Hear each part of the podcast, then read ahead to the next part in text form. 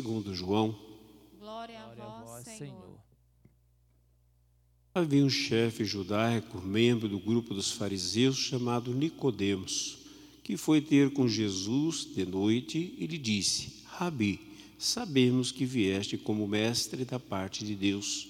De fato, ninguém pode realizar os sinais que tu fazes, a não ser que Deus esteja com ele. Jesus respondeu: Em verdade, em verdade te digo, se alguém não nasce do alto, não pode ver o reino de Deus. Nicodemos disse: Como é que alguém pode nascer se já é velho? Pode entrar outra vez no ventre de sua mãe? Jesus respondeu: Em verdade, em verdade te digo, se alguém não nasce da água e do espírito, não pode entrar no reino de Deus. Quem nasce da carne é carne, quem nasce do espírito é espírito.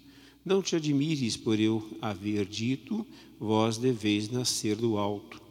O vento sopra onde quer, e tu podes ouvir o seu ruído, mas não sabes de onde vem nem para onde vai. Assim acontece a todo aquele que nasceu do Espírito. Palavra da salvação. Glória a vós, Senhor. Diga comigo, fala, Senhor, que eu, teu servo, escuto.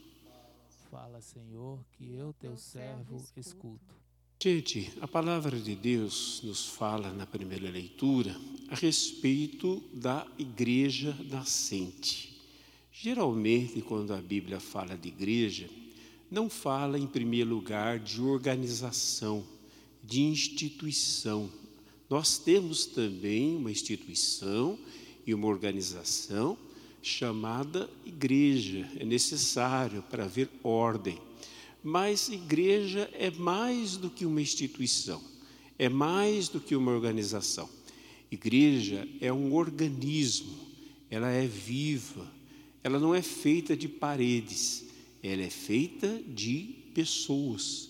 Então a palavra de Deus, quando fala da igreja, fala de pessoas. Muitas vezes nós utilizamos a palavra igreja somente para instituição.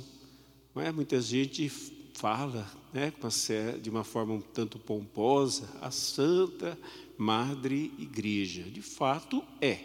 Mas o que quer dizer uma instituição? Não, um organismo. A Santa Madre Igreja é cada um de nós e somos todos nós. E esta igreja, organismo, igreja viva, tem duas características, entre outras características, mas duas características que aparecem nos textos de hoje. Ela é pneumática e ela é carismática. Não dá para ser igreja, ser igreja, igreja viva, sem ser pneumática e carismática. São duas palavras que têm a sua raiz na língua grega. Então vamos, em primeiro lugar, ver o que, que significa uma igreja pneumática. Pneuma é a palavra grega para espírito, Espírito Santo. E nós utilizamos muito essa palavra no nosso vocabulário. Exemplo, quando nós falamos de pneu, que quer dizer algo cheio de ar. Então, o Espírito Santo, que é apresentado na Bíblia como um sopro, o próprio Jesus, quando entra no cenáculo ressuscitado, sopra sobre os discípulos, ele então é necessário para dar vida à igreja. Esse sopro é o sopro da vida. Nós nos recordamos muito bem daquilo que está escrito no início do livro do Gênesis, quando Deus faz o ser humano mas lhe falta vida. Então Deus sopra em suas narinas. Em hebraico, ruá, em grego, pneuma. E faz então com que aquele ser humano se encha de vida. No entanto, gente, nós temos um fato na Sagrada Escritura que é o pecado. Quando o ser humano peca, ele perde a vida, não a vida biológica, e nem a vida psicológica ou emocional, mas ele perde a vida espiritual. Então fica com o espírito morto, o espírito que não tem mais ação dentro dele. E quando Jesus ressuscita, Jesus sopra sobre os discípulos. Jesus faz com que os seus discípulos retomem aquela vida inicial, aquela vida que leva o homem a voltar-se para Deus, aquela vida que leva o homem a viver feliz, aquela vida que leva o homem a viver satisfeito, porque foi assim que Deus criou o ser humano para ele ser feliz. Mas para ele ser feliz, ele tem que viver em plenitude todo o seu ser, que é corpo, que é alma, né? ou psiquismo emocional, e que também é espírito. Hoje Jesus vai falar para Nicodemos. Nicodemos, é preciso nascer de novo. E aí Nicodemos fica um tanto confuso, como é, nós também ficaríamos. Né? Ainda mais hoje em dia que nós temos tantas ideias, tantas doutrinas, né? tantos pensamentos a respeito da vida pós-morte. Algumas pessoas acreditam que as pessoas morrem, vão para algum lugar e depois elas retornam novamente. Será que Nicodemos não pensou a mesma coisa?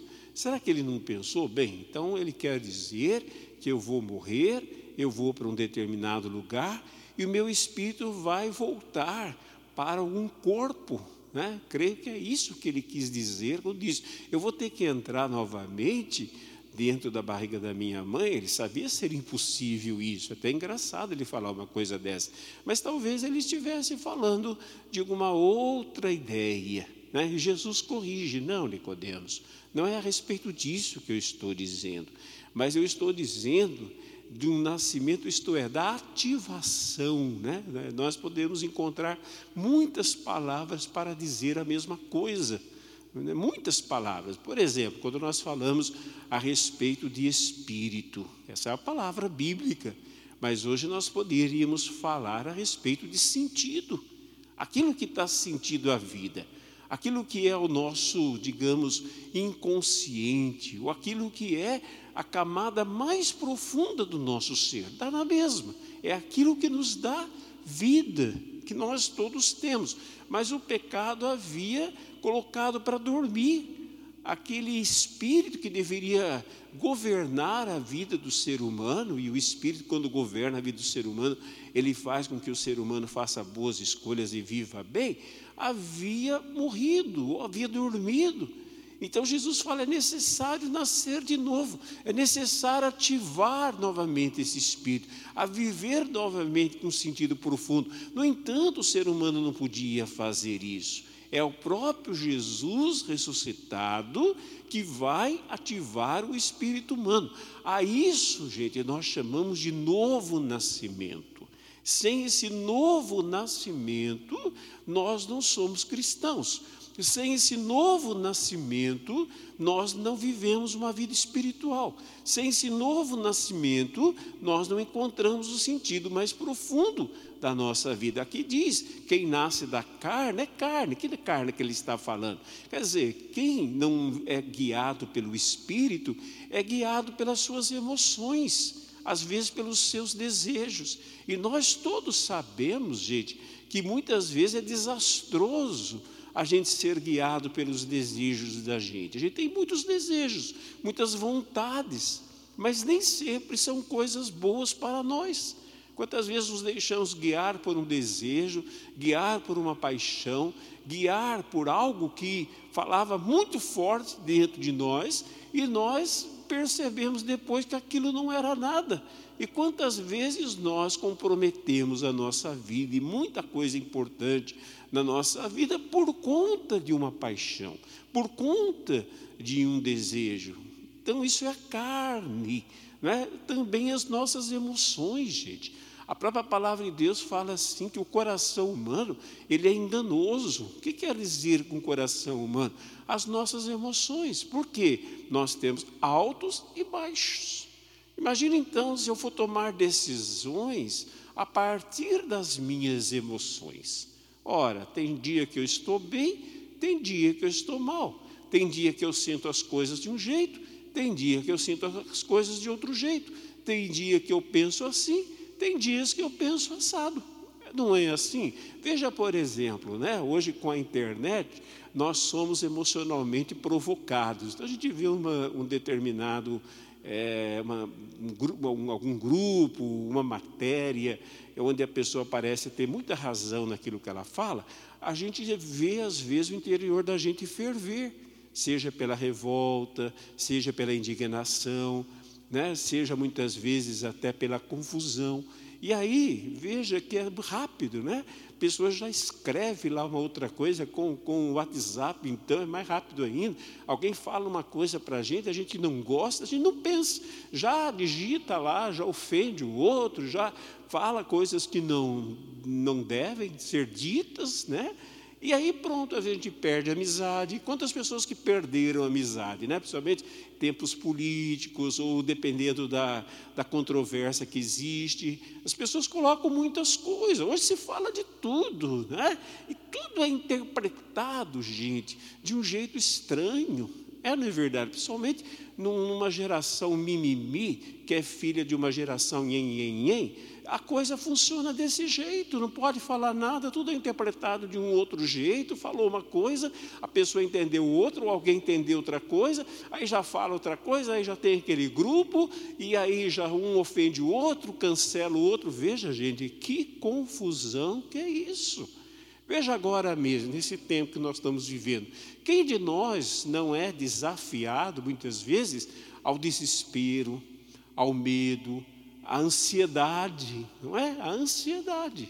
Às vezes fala, mas não tenho para onde ir. É, essa situação parece não resolver, então a gente fica ansioso e às vezes a ansiedade nos leva a fazer coisas que depois né, prejudicam a nossa saúde, ou prejudicam os nossos relacionamentos, nós não temos que ser guiados pelas nossas emoções.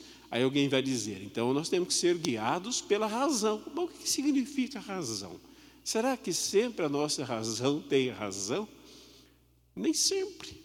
Aquilo que às vezes nós chamamos de racional, nem sempre é tão racional. O ser humano, na verdade, é muito mais emocional do que racional.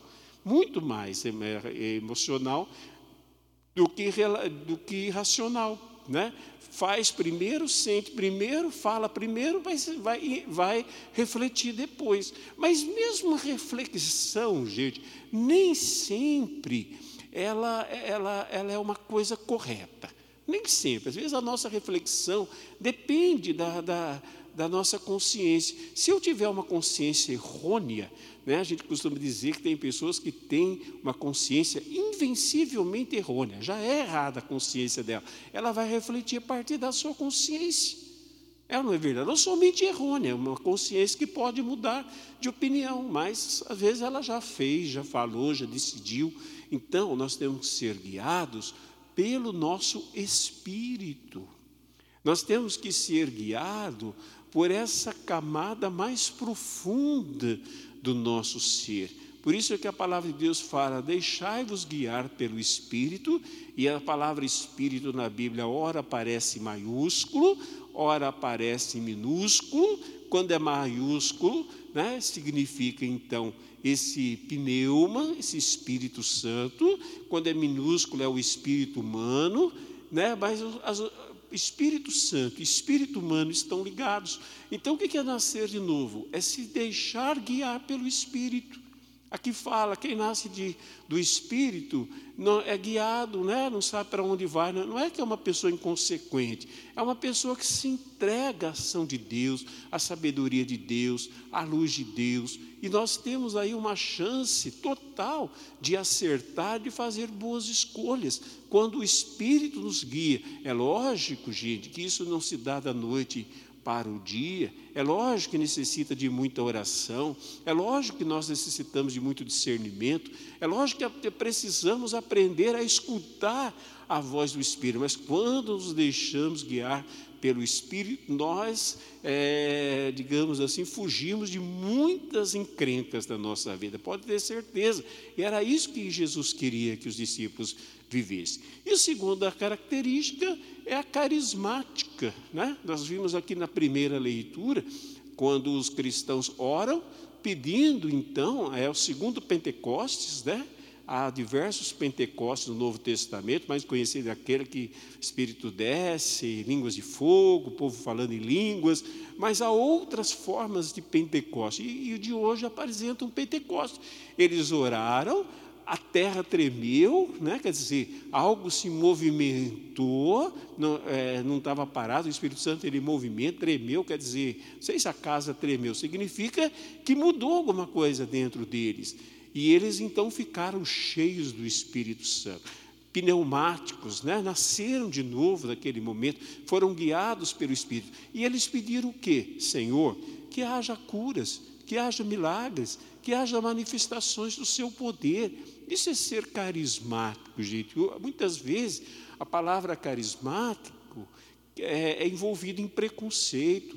Pessoas que às vezes não se identificam com o movimento, da renovação carismática. É um movimento na igreja, como qualquer movimento, que, por sinal, faz e fez e faz um bem enorme às pessoas. Sou testemunha disso, como a renovação carismática católica faz um bem enorme para as pessoas. Mas é verdade, nem todo mundo se identifica, às vezes tem um outro tipo de espiritualidade, sem problema nenhum. Mas carismáticos, todos precisamos ser, porque é uma característica da igreja. O que é carismático? São pessoas que recebem os dons espirituais, né?